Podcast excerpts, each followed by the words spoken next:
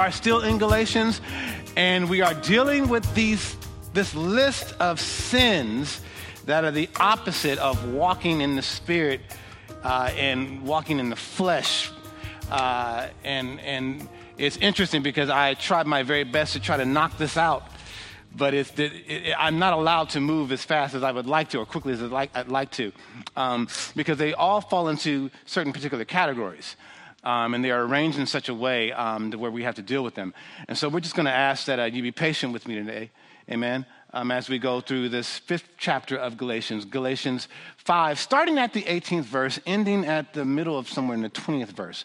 Amen. Galatians 5 18. When you have it, say amen. Amen. But if ye be led of the Spirit, ye are not under the law. Hmm. Now the works of the flesh are manifest which are these adultery, fornication, uncleanness, lasciviousness. And we dealt with this last week idolatry. Amen. And now, one more today witchcraft. Amen. Amen. And we're not going to get any further than this word today. Amen. Uh, the works of the flesh are manifest. As I taught you some weeks ago, the works of the flesh are obvious. You will know whether or not you're operating under the power of the Spirit or the power of your flesh, which is exactly tied with the demons and the devil. Amen. There's no middle ground. Amen. You're not better than you think you are. Amen. We, we need the Holy Spirit, and we are to be operating out of the Holy Spirit. These works of the flesh are obvious. So if you're doing or involved in these things by practice, amen, meddling with these things, you know, and, or showing these kind of character attributes, then you'll know for certain. Uh, the Bible doesn't give us any gray area here. You will know for certain that you are operating not in the spirit, but in your flesh. Amen? We dealt with bad sex, where we talked about sex not necessarily being what you, what you prefer, but the, the unlawful ways that we, you know, we go about that particular activity. Um, and then we talked about idolatry, where you make up your own God, amen, or you worship gods uh, th- that you choose to worship in order to get around certain situations that you can't handle, whatever have you, amen. And now we're dealing with witchcraft. And today I want to speak to you from the title Bad Medicine. And I'm going to explain how that all title t- kind of comes together in just a minute. Amen. Witchcraft, by our normal, regular, everyday definition, uh, the way we understand it, basically the definition describes, uh, the, the, uh, the, definition basically is this uh, practice of magic, especially black magic. We got folks nowadays that say they do white magic. you know, but basically, the practice of magic, especially black magic, the use of spells, casting spells, or bringing under others under the power, under the power of a spell. Amen? Now, in many countries, witchcraft, believe it or not, is now legal. We even got TV shows about it. Amen? Um, but the Word of God condemns witchcraft of every kind. Amen? And I'm just going to use this scripture here to just kind of point this out to you. Second Chronicles, the 33rd chapter. I'm going to do verse 1, and then we're going to skip down to verse 6. Manasseh was 12 years old when he became king, and he reigned in Jerusalem 55 years. And the word of God says, basically in verse number 2, it says, And he did what was evil in the Lord's sight following the detestable practices of the pagan nations that the Lord had driven from the land ahead of the Israelites. Amen. And in verse 6, Manasseh, this particular king, also sacrificed his own sons in the fire in the valley of Ben Hinnom. He practiced sorcery, divination, and here's that word again witchcraft. And he consulted with mediums and psychics Amen. He did much that was evil in the Lord's sight. And here's a key phrase arousing his anger. His anger. God was very upset with this young king. The word tells us that God was displeased with Manasseh and his dealings with demonic activity. Incidentally, if you read a little bit further down that chapter, you will understand that Manasseh, after God tore him up real good and set him straight, he actually was one of the few kings that repented and turn back to God. Read that when you get a chance. It's a really, really good story about what happened there. Uh, but this man, you know, throwing your children into a fire, that's idolatry, you know, worship of demons, he's obviously not in his right mind. Amen? He's not filled with the Spirit of God. He's practicing witchcraft and dealing with what the Bible often says, calls familiar spirits. And we know them to be demons. Amen? Demonic activity. Now, in certain cultures, this is regular. There's people that deal with demons. Um, practicing demonology and casting spells. I don't like this particular situation. I'm going to change it. I don't like you. I'm going to get rid of you. you know, I'm going to do whatever I got to do to make sure that I'm in a place where I have the advantage. Okay, very selfishly motivated type of sin here, witchcraft. Amen. But in Galatians, the fifth chapter, um, are we, everything okay? Okay. But in the Galatians, the fifth chapter, the word of God reads, it says, The works of the flesh are manifest, which are these adultery, fornication, uncleanness, lasciviousness, idolatry, witchcraft. This word here is a little bit different in the New Testament than it is in the Old Testament, but it has a connection. And John MacArthur says this he says, sorcery, witchcraft, the word, the word witchcraft actually is the word pharmakeia, where we get the word pharmacy. Interesting. Hold on for hold on to your seats.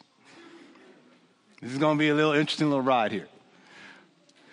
The Greek word pharmakeia or pharmacy, where we get our English word pharmacy, comes originally referred to as medicines in general.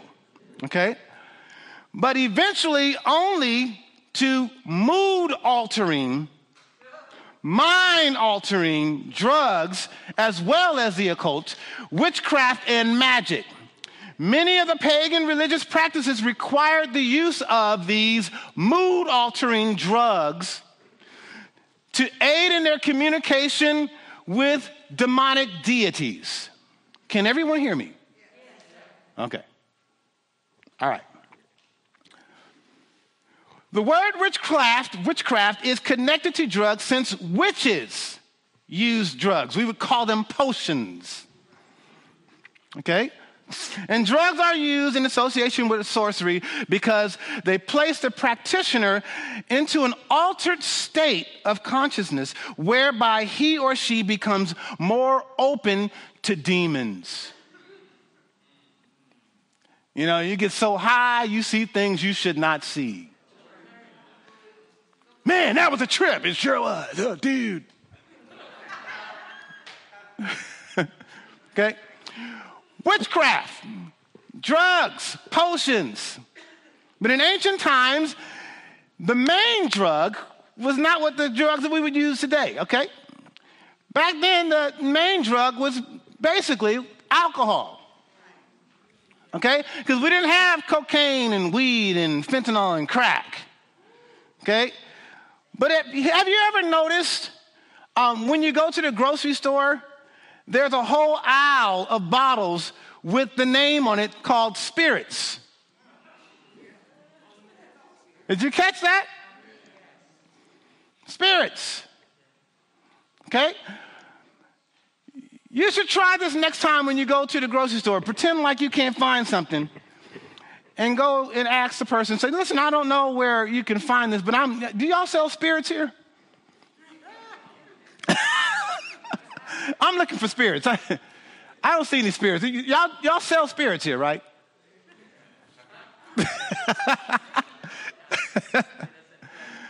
Alcohol is the word spirits, and it's the word spirits for a really specific reason. There's a connection with alcohol and demons, and there's been a connection with drugs and mind altering things and a demonic activity for a long time. Amen? The oldest drug is alcohol. You ever notice the sign for medicine? The logo for medicine is a pole with two snakes on it. A lot of that's connected to demonic Greek mythology. And the idea was that the person, and I can't remember his name.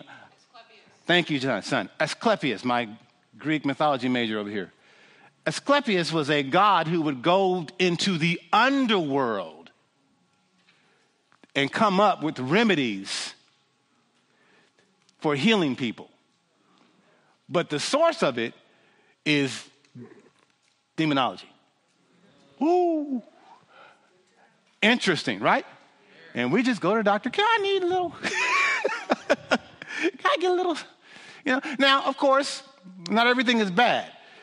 But you need to understand before Christianity, people were trying to get themselves healed and they were using illegal sources when it comes to God to get, you know, better. Amen? All right. But the original drug, alcohol. Amen? Proverbs 31, 4 through 7. Proverbs 31, 4 through 7. The word of God reads, It is not for kings, O Lemuel. It is not for kings to drink wine, nor for princes strong drink, lest they drink and forget the law and pervert the judgment of any of the afflicted. Give strong drink unto him that is ready to perish, and wine unto those uh, that be of heavy hearts.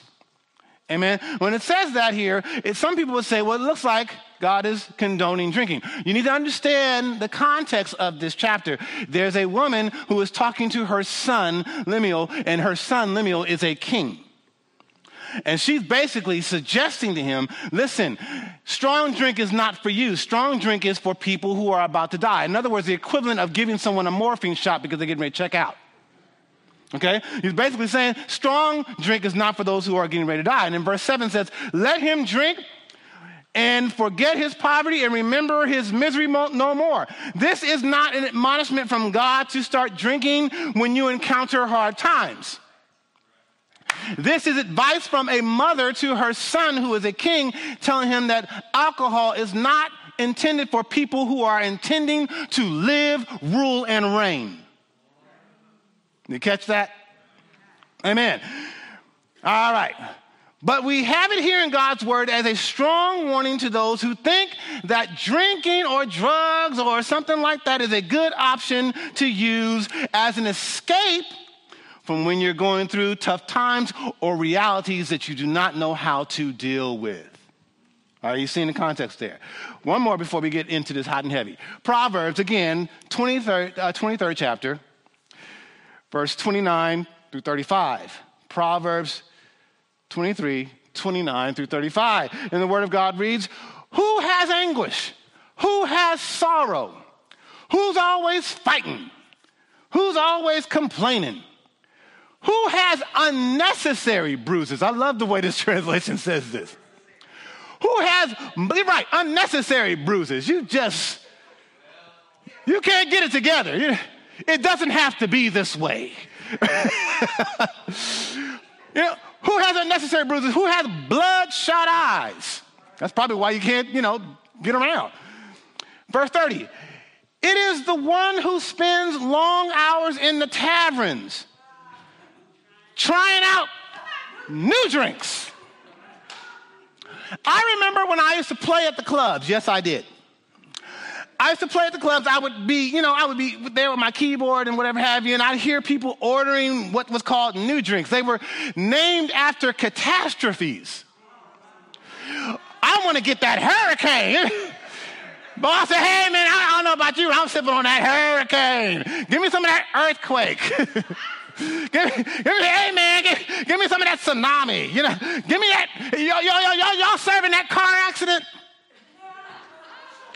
What about lost all my money? My house burned down. Give me, I'm about to burn this down. I mean, and I was up there and scratched my head like, do you realize you're ordering catastrophes? You really want to order that? Verse 31 Don't gaze at the wine, seeing how red it is, how it sparkles in the cup, how smoothly it goes down. For in the end, it bites like a snake, a poisonous snake. You see that? It stings like a viper. You will see hallucinations, and you will say crazy things. You will stagger like a sailor tossed at sea, clinging to a swaying mast. And you will say, They hit me, but I didn't feel it.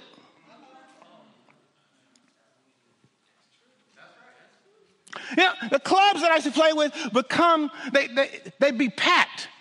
And I'd be saying to myself, these people are all here. There's a ton of folks. You know, my band is good, but we ain't that good. You know, singers are, you know, I'm playing, you know, you know, we, we good, but we ain't, we ain't that good. I mean, there's a ton of folks up in here. You know, a lot of people would come to escape the reality of what they were dealing with. Right? He said, I didn't even know it when they beat me up. A lot of people use drink to numb the pain. Mm-hmm. I don't really want to feel what I'm going through. Right? When I wake up, the verse says, when, I, when will I wake up so I can look for another drink? My goodness. Give me anything but the reality of what I'm dealing with. My goodness. The shocking thing about this is we call this a drinking problem. But the Bible gives us clarity. He says, no, no, no. What I would call it, the Word of God would say, no, this is witchcraft. Isn't that interesting? Oh, I have a drinking problem. No, no, no, no. Yeah, that's what we would say in 2022. Thank you. Pandemic. But the Bible would say, no, actually, if I can clarify this for you, you're fooling around with demons. That puts a completely different spin on it, doesn't it? I, I struggled with that. I was like, is that what you? Wow. Careful. Now, as I said, alcohol was the main drug back then, but we have new drugs now, and I don't really have, me personally, I can, you know, I struggle with this message because when I land on this word, I was like, can I combine it with something? Can I do? No, no, this is going to just deal with this word right here. But the truth is, is your pastor does not have a whole lot of experience when it comes to drugs. I just, I mean, when I look at this list of sins, I'm in here quite a few times. But on this particular sin, I don't have a lot of experience. I cannot say that I, that I have a PhD in addiction or something like, you know, amen. I did have a cousin that came to live with me. Um, and his family was kind of in transition. They were trying to get from one place to another, so they kind of stayed with us for you know a little bit of time, maybe a, a few months to a year or something like that. And um, the interesting thing about this particular cousin, this cousin was very cool. I mean, cool. And the problem with me is I was not cool. I was that skinny, scrawny, you know, everybody would wear the same uniform, but mine just didn't quite look as cool as everybody else. You know, I was just, you know, kind of square. You know, everybody else was cool. I was kind of square. So everything that this particular cousin that was staying with us did, everything he did, I wanted to do. Because, you know, my friends would see him and be like, he's cool. You know? But this kid had some issues. My cousin had some issues. He's a little older than me, but he had some issues, and he seemed to always be looking for a way to get into some kind of trouble. So one day he says to me, he says, he says, hey, Jamie, listen, I don't know if you know, but you got this cigarette smoking, gospel singing dad. And I said, You're right. I have seen dad every now and then take a few puffs. He said, Yeah, so listen, I, I know where your cigarette smoking, gospel singing dad keeps his stash. I said, Really? He said, This is what we're going to do.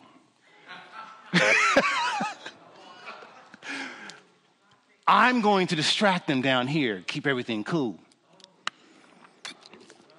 While you go upstairs where his closet is, and you go and get a few packs out of the carton. I said, cool. So he's down there performing to distract them. I run up the stairs. Remember we had the spiral stairs? I run up the stairs, go, go into the closet, reach in the closet, pull out a few packs. Notice that one was kind of half open, so I kind of took one and put it in my mouth. And I'm tipping out, and my dad is sitting right there at the door.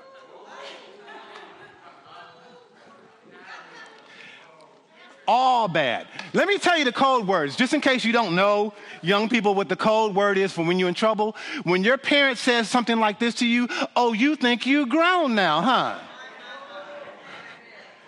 That means you in trouble. you are about to experience something you are not ready for. So he said, So you want to smoke, huh, Jamie? All right, have a seat.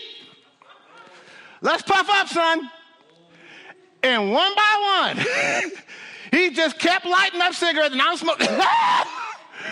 oh, choking. I'm thinking I'm about to die. He just kept getting me. I, did, I think I got maybe the three or four of them before I was just, I was like, this has got to be abuse. I am dying, but I want you to know that my career in substance began and ended in one day. My father knew his son, and he was like, You will never do that again. That was the end of that. Now, the other time, the only other time that I've dealt with drugs was when um, I was on tour with these Jamaicans. And, um, and you know, I might have gotten a few contact highs because they was like, hey, Jimmy, come here, boy.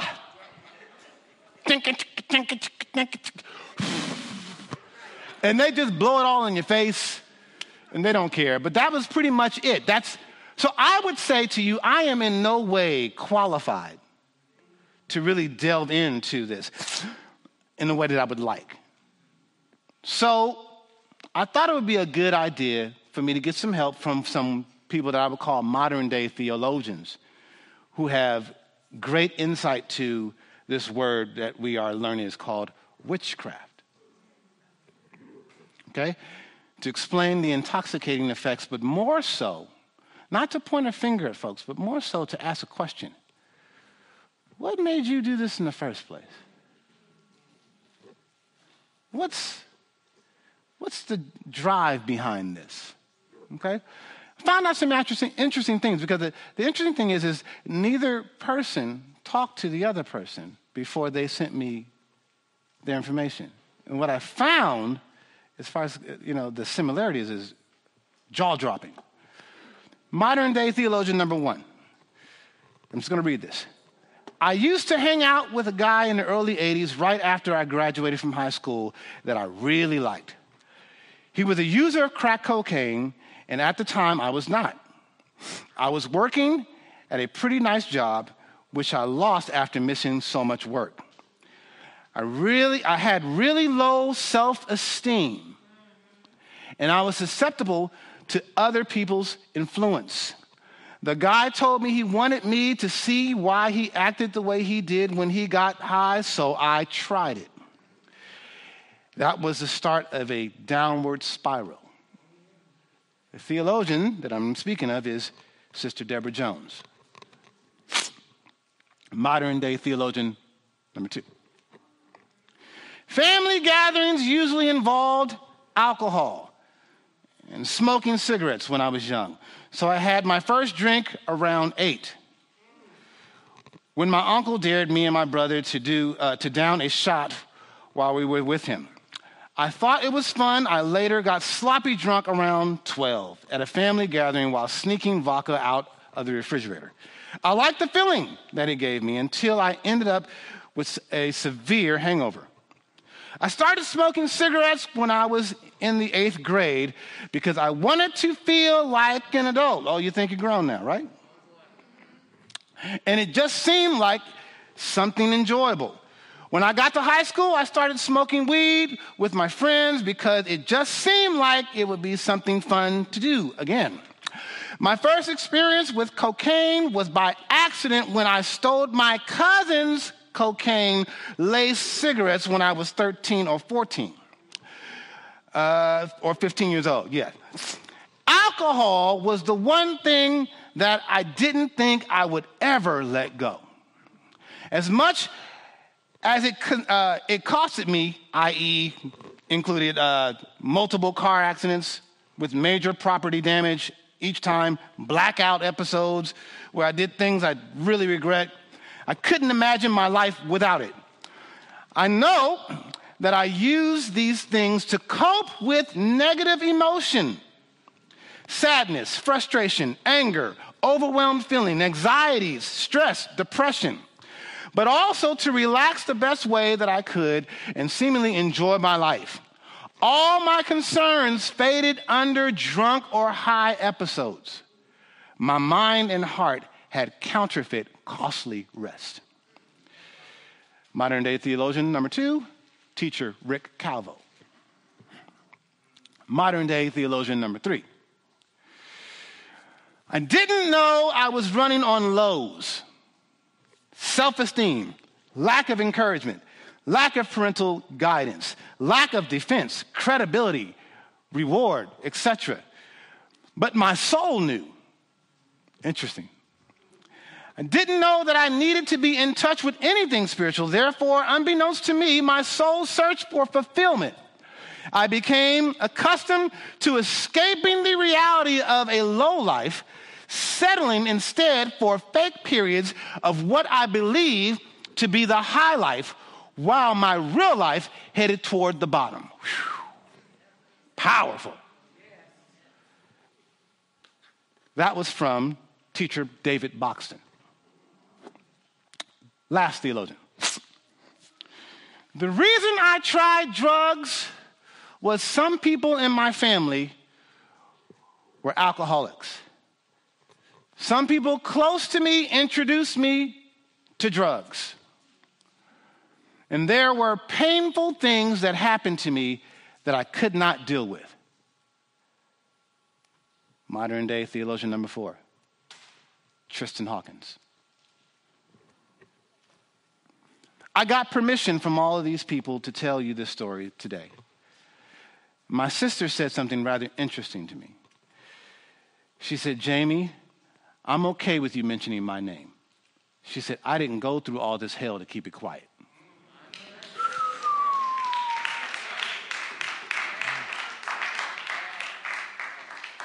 After I asked every last one, I said, I don't have to use your name. They said, no, no. That's the difference about Transforming Love Christian Center. We don't hide up in here.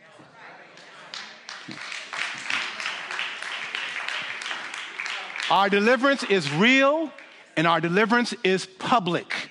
And that's one of the things that got me in so much trouble when I first started pastoring, is because I would not allow us to live in darkness. Because in darkness, secrets get stronger. But as soon as you bring them to the light, hey, amen. So, real briefly, witchcraft, sorcery, drugs. Since you can't control what God has decided, since you can't fashion or shape what God has allowed, we tend to desire a way to escape having to deal with the things that he has on the schedule. All right? So, what ends up happening? So, you take something to check out, but you don't realize that you're now under the control of substances that are in league with demons. Demonic. It's demonic. Amen?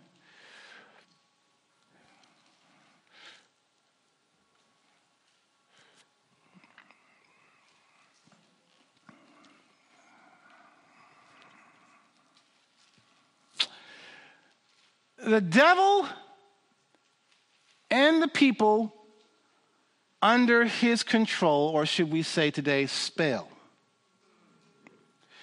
will always offer counterfeit substitutions for the all sufficiency of Christ. I'm going to say that one more time. The devil and the people under his control, or should we say spells, will always offer counterfeit substitutions for the all sufficiency of Christ. It starts with trying to escape from the things that God allowed. Listen, this planet's not perfect. We don't come here in situations that are to our liking. Baby Grace has no idea how messed up her family really is. it's true. We come here as babies and we don't know anything. We just know feed me, help me, pick me up, you know, love me, give me what I want. I don't smell good, change something. You know, that's what we have. We don't come here knowing, no one gets a theology degree before they come here understanding, by the way, this is going to be a trip. Right? Right. So God has allowed less than perfect circumstances. Ah, preach, Holy Spirit. And being spiritually immature as we are, we don't know how to say, Thank you, God, for allowing this situation, which is really unbeknownst to me, your best. It doesn't feel like it. But God can take all kinds of situations, no matter how low they are, and lift you up. Amen. It doesn't matter what you come through, it's where you're headed. It's his plan for you. But he uses these situations that are less than perfect to bring us to a desired end. I said it last week. We're headed towards victory. It may not seem like it, but that's where we're headed. Amen? Amen. This is a sinful, imperfect world. In our uh, infancy, we come here expecting things to be a certain way. And when we don't have those things a certain way, we don't know what to do. And so here comes the enemy and says, hey, why don't you try this? Amen? What's the core of this? We doubt God because we don't understand the methods of God. So we try everything but God to cope with the issues. Amen? One big common denominator that I saw in all of these stories, and I also did some stuff on, you know, some research on YouTube and, and looked through some things, some articles and whatever have you, it, it, it all kind of seems like it's the same. You know, we have some different slants here and there, but the core of it kind of seems to be the same. Um, one common denominator is uh, for why people decide to deal with witchcraft, drugs, alcohol, those kinds of things. One of the things that we, we see is low self esteem. What if we all believed that there was a solution for what self, low self esteem? What if we all actually looked at our low self esteem and trusted what God felt about us? What if we all believe what God said about us? What if we all knew how much God really loved us? Uh, what if the truth of the gospel was the main thing we taught to our children, even, children, even before they knew math? Before we teach you how to get a job, I need to teach you how to think. I need to, I need to teach I need to teach you how to see yourself because you could have a million dollars a day and jump off a bridge just because you, things didn't turn out the way you thought to. What, what's the problem? I don't really know anything until I know how God feels about me. What if the gospel was taught to our children and our family members as a prerequisite for everything you did? Huh? That way, when we search for prosperity or some type of lifestyle that doesn't end up like we thought it would, it doesn't really matter. Why? Because I already know deep down inside how God really feels about me. I don't need you to make me feel better. I already have the truth. Are you hearing me? The truth is, son, people, God gave his very best. People don't understand how simple but how powerful John 3:16 really is. You know, if you really look under the hood of that thing, what's happening? God gave the highest currency in the known universe and unknown universe. There's nothing that is more precious than the blood of Jesus Christ. He gave his very, very best. Why? Not to deal with people who were sort of okay. he gave his very best to reconcile sinners, enemies, back to God. That's really, really powerful, people. That's like, wow. God gave his very, very best. He gave his best for you and me. So when I think through the truth of that reality, the truth of the, those words, then I have a better option at my disposal for my issues that I don't know how to deal with. Are you seeing what I'm saying? My self esteem, my lack of confidence, my lack of approval, my life circumstance disappointments, my setbacks, or anything else I'm dealing with. The truth is, is the answer that you're looking for, the joy that you really want to have, is joy that is rooted and grounded in the truth of what God has already done for you. And when you don't have that, you're easy picking. Easy picking. Amen? For God so loved this world. How did he love us? Did he go, oh, you guys are really cute? No, that's not what he did. God didn't like, oh, I kind of like you. No, no, no, no, no. How did he love it? He clarified it. He gave his only begotten Son. And whosoever would believe on him would not perish. Huh? but would have everlasting life. That's heavy, y'all. It's a simple truth, but it's a foundational truth, and you ought not walk through this world without understanding it.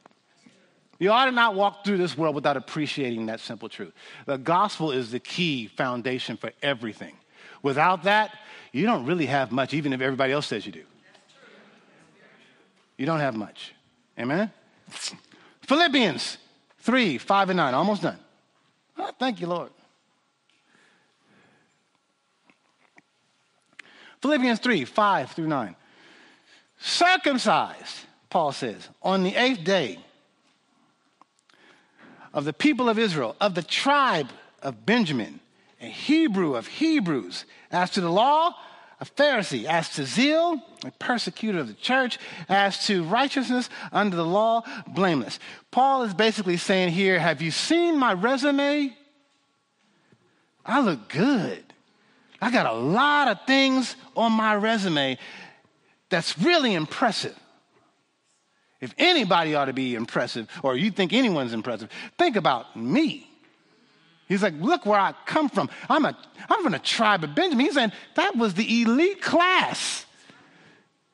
You know, every, all of them live in Piedmont. Every last one of them. they just got it like they just just privileged. What school you go to? I'm going to Yale. Of course you are, Benjamin. You know what I'm saying? They just got it like that. But look what he says here in verse seven. But whatever gain I had, even with my family background and my family name, and everybody saying, oh, you guys all that. He said, whatever gain I had, I count I counted as loss for the sake of Christ. Wow. Indeed, I count everything as loss because of the surpassing worth, value of what, Paul? What are you saying here? Of knowing whew, Christ Jesus my Lord. There it is. There it is. I submit to you that whatever emotion that we're dealing with, whatever pain that we're dealing with, whatever situation we feel like, you know, we got shortchanged on, the truth is, is knowing Christ is the most valuable thing that you could ever have. And you are given just enough time to know him. And then check up on out of here. That's the truth. You're given enough time. God makes sure you have enough time to either receive him or reject him. He guarantees it. You gonna come or you gonna say, no, I'm all right. Are you seeing this? He says, For this, for his sake, for Christ's sake, I have suffered the loss of all things and count them as rubbish, in order that I may gain Christ. Wow. And be found in him, not having a righteousness of my own that comes from the law, but that which comes through faith in Christ, the righteousness of from God that depends on faith. Part of the problem that we have, whether you're addicted to drugs or addicted to your phone,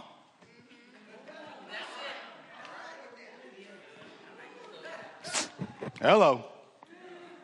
The part of the problem that we have is many of us suffer from having the wrong goal. Uh, Jesus is the goal, saints.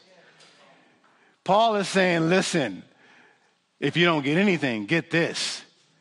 You don't, you don't feel good about yourself? Well, it ain't about you anyway. It's about Christ. It's about what he did for you. Do you have that down? Do you understand that? Amen? Jesus is the goal. Many people have pierced themselves through, as the Bible said, with many pains. Why? Chasing after everything but Jesus. Uh, and you show up in families where folks have tried this kind of stuff for generations. And what happened? And you come to the planet not knowing what's going on? Huh? Like little baby Grace going, what happened to us? Well, bottom line, we tried some things. It didn't work. We tried satisfaction in this area, tried satisfaction in this area. Uh, I feel good about myself because now I have this and now I own that. And I'm comparing myself to somebody else down the street who can care less, who ain't thinking about me. you know, I, I, did all these things. I chased after glory. I chased after fame. I chased after all the things that I, you know, I chased after just wanting a normal, good life. This ain't heaven. The bottom line is, is Paul is saying, listen, if you don't have a relationship with Jesus Christ, if you don't have the ability to be fully rooted and grounded in his love, you have nothing. You have nothing. You're going to be insecure. It's just a matter of time. You're going to feel like something's lacking. It's just a matter of time. We were made to worship him. We were made to adore him. We were made to get on our knees and fall down and sing, Holy, holy, holy is the Lord God Almighty. We were made not to be thinking about what we have and what we don't have. We were made to be like, Do you see how beautiful He is? That's what we're made for. So when that's not our focus, if that's not our goal, and we pierce ourselves through chasing after everything else but Him. And we end up in these families where that has happened for years. Years. And prayerfully, the gospel breaks through and sets us straight. And we know that the best high is Christ. the best high is Christ. Amen? Let me just give you just a few more points here. Let's do some math. Think about how long you have been on this planet. Anybody over here in here 100? What about 1,000? You might feel like it, Dave said. I feel like it sometimes. Yeah, when I lift my kids, I start to feel like it. Anybody over here 90 in here? How about 80 something? I got, we got some 80s. Ooh, y'all look good. Praise the Lord. 70 something. All right. 60 something. All right. All right. So, and then further down. Okay. All right. Yeah, then, then there's Jamie, pastor, you know. All right. Here's the thing if you do the math, however long you have been on this planet, think about how long Satan has been on the planet. Think about how much time he's had to study humans. You ever think about that? He knows a lot about what we tend to do if we are presented with a nice little cocktail of trials and temptations. And he has a myriad of ways of how to serve it to us. Amen. That's what he's good at. Amen. Do not underestimate the enemy. He ain't got a lot of tricks, but he's got variations. Amen. And he's had time to sit there and look. He's been watching us since Eve.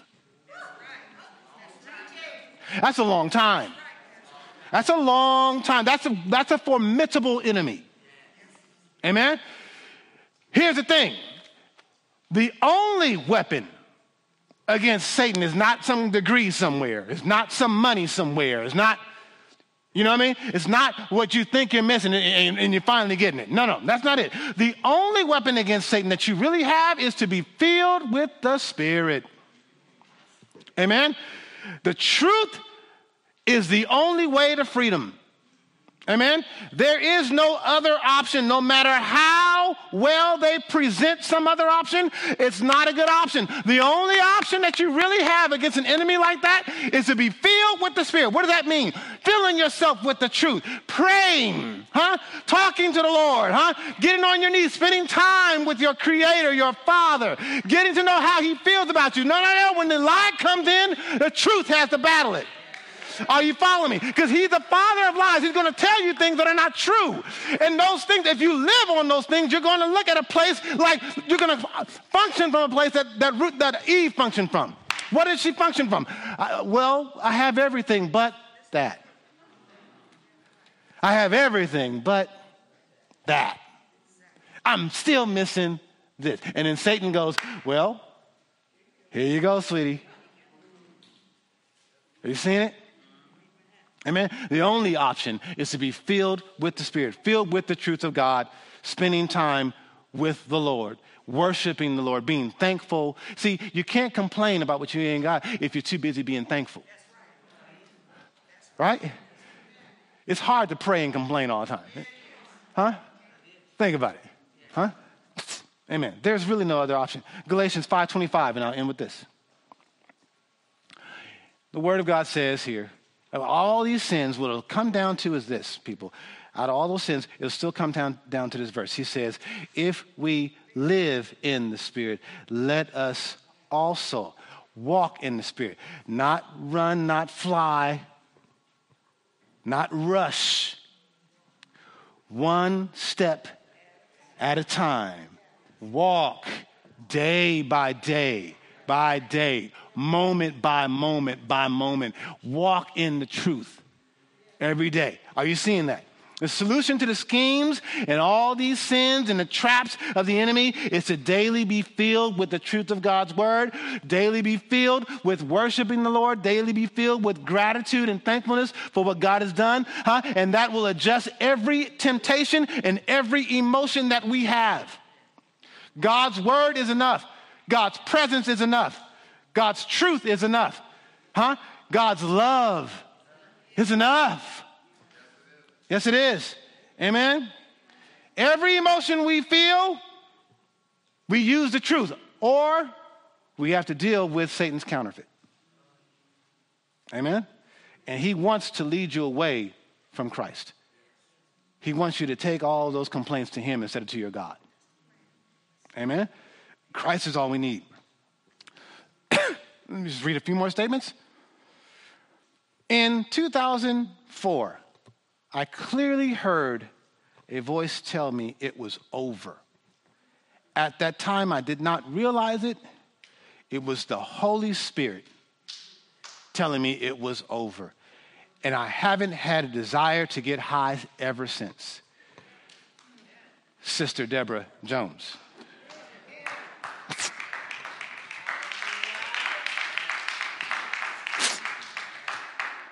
Next. It was the Lord that led me to stop. After I quit, then I had to learn how to lean on the Lord for comfort in times of trouble. I'm still learning that lesson. It is a hard lesson to master because of our tendency to try to manage things on our own Amen. You hear that?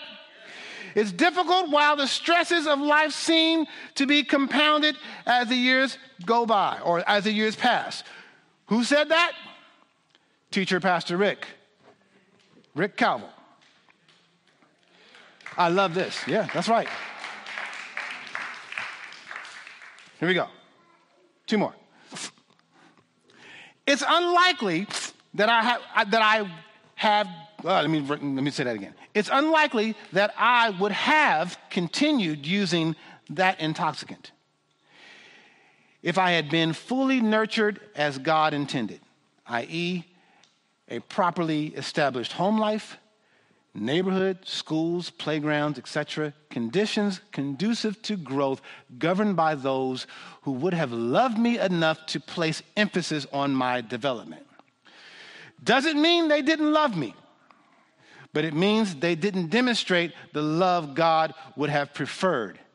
And more than likely, because they weren't shown that love themselves.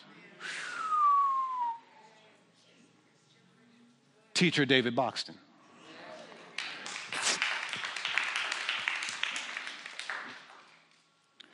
My sister said something here. I got a wrong place, place so I can get it. My sister said something rather interesting a couple of weeks ago, I preached on this, and I don't think she was listening to me, but she used the exact same reference. She said, um, You better know the Lord so he can bind up the strong man and kick him out. Jesus is stronger.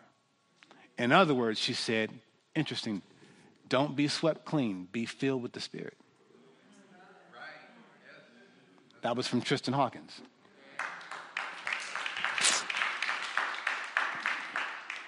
Last but not least, my dad had an issue with smoking and drinking. I can say that because he already told his church a long time ago. And y'all remember that. So don't kill me on the internet. I know what I'm talking about. But he had an issue with smoking and drinking. And I'll never forget, I often remember this. I was on the road for some years and I came home and I noticed, I said, wait a minute this is not the same guy. This is not the same man that I grew up raising, that grew up, you know, rearing me and raising me. And one year I came up from touring and noticed that he had quit cold turkey, smoking and drinking. And people would, there'd be, it was so that people would be drinking all around him, and he'd be sitting there with his arms folded, smiling. Not like he was struggling, like he was completely and totally delivered. Amen? And he said later, the way to deal with addiction is to know the love of Christ.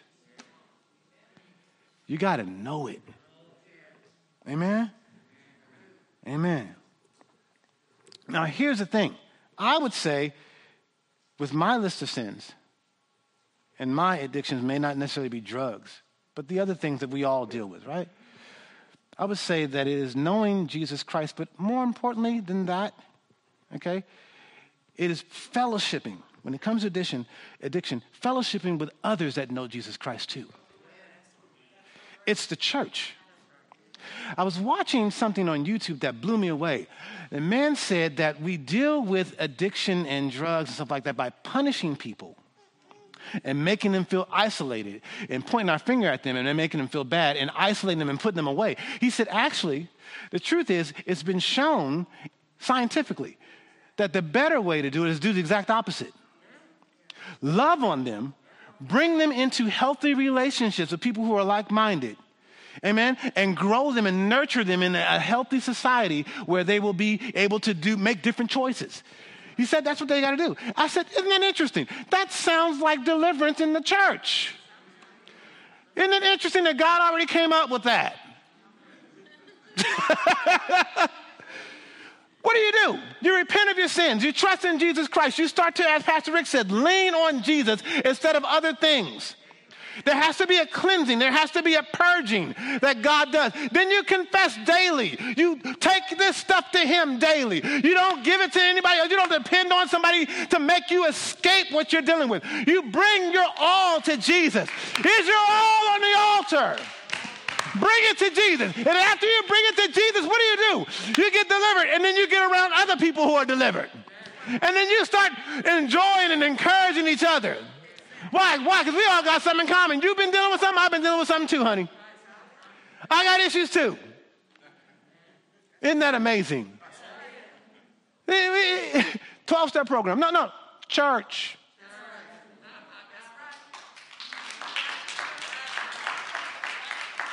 I'm not saying it's that sometimes unnecessary. I'm saying the end all be all is you got to get back in community with the people who have been delivered just like you. Amen. So I admonish you. I don't know where you are, what you're dealing with in this building or online. Find yourself someplace where they are teaching the truth. Amen. Grow in that truth. Learn the love of Christ, not just hear about it, learn it, experience it. Amen. Grow in Jesus' love and then get around some people who are also in that love. Amen. And you will be able to deal with our tendency to slip into not drugs, not alcohol, witchcraft.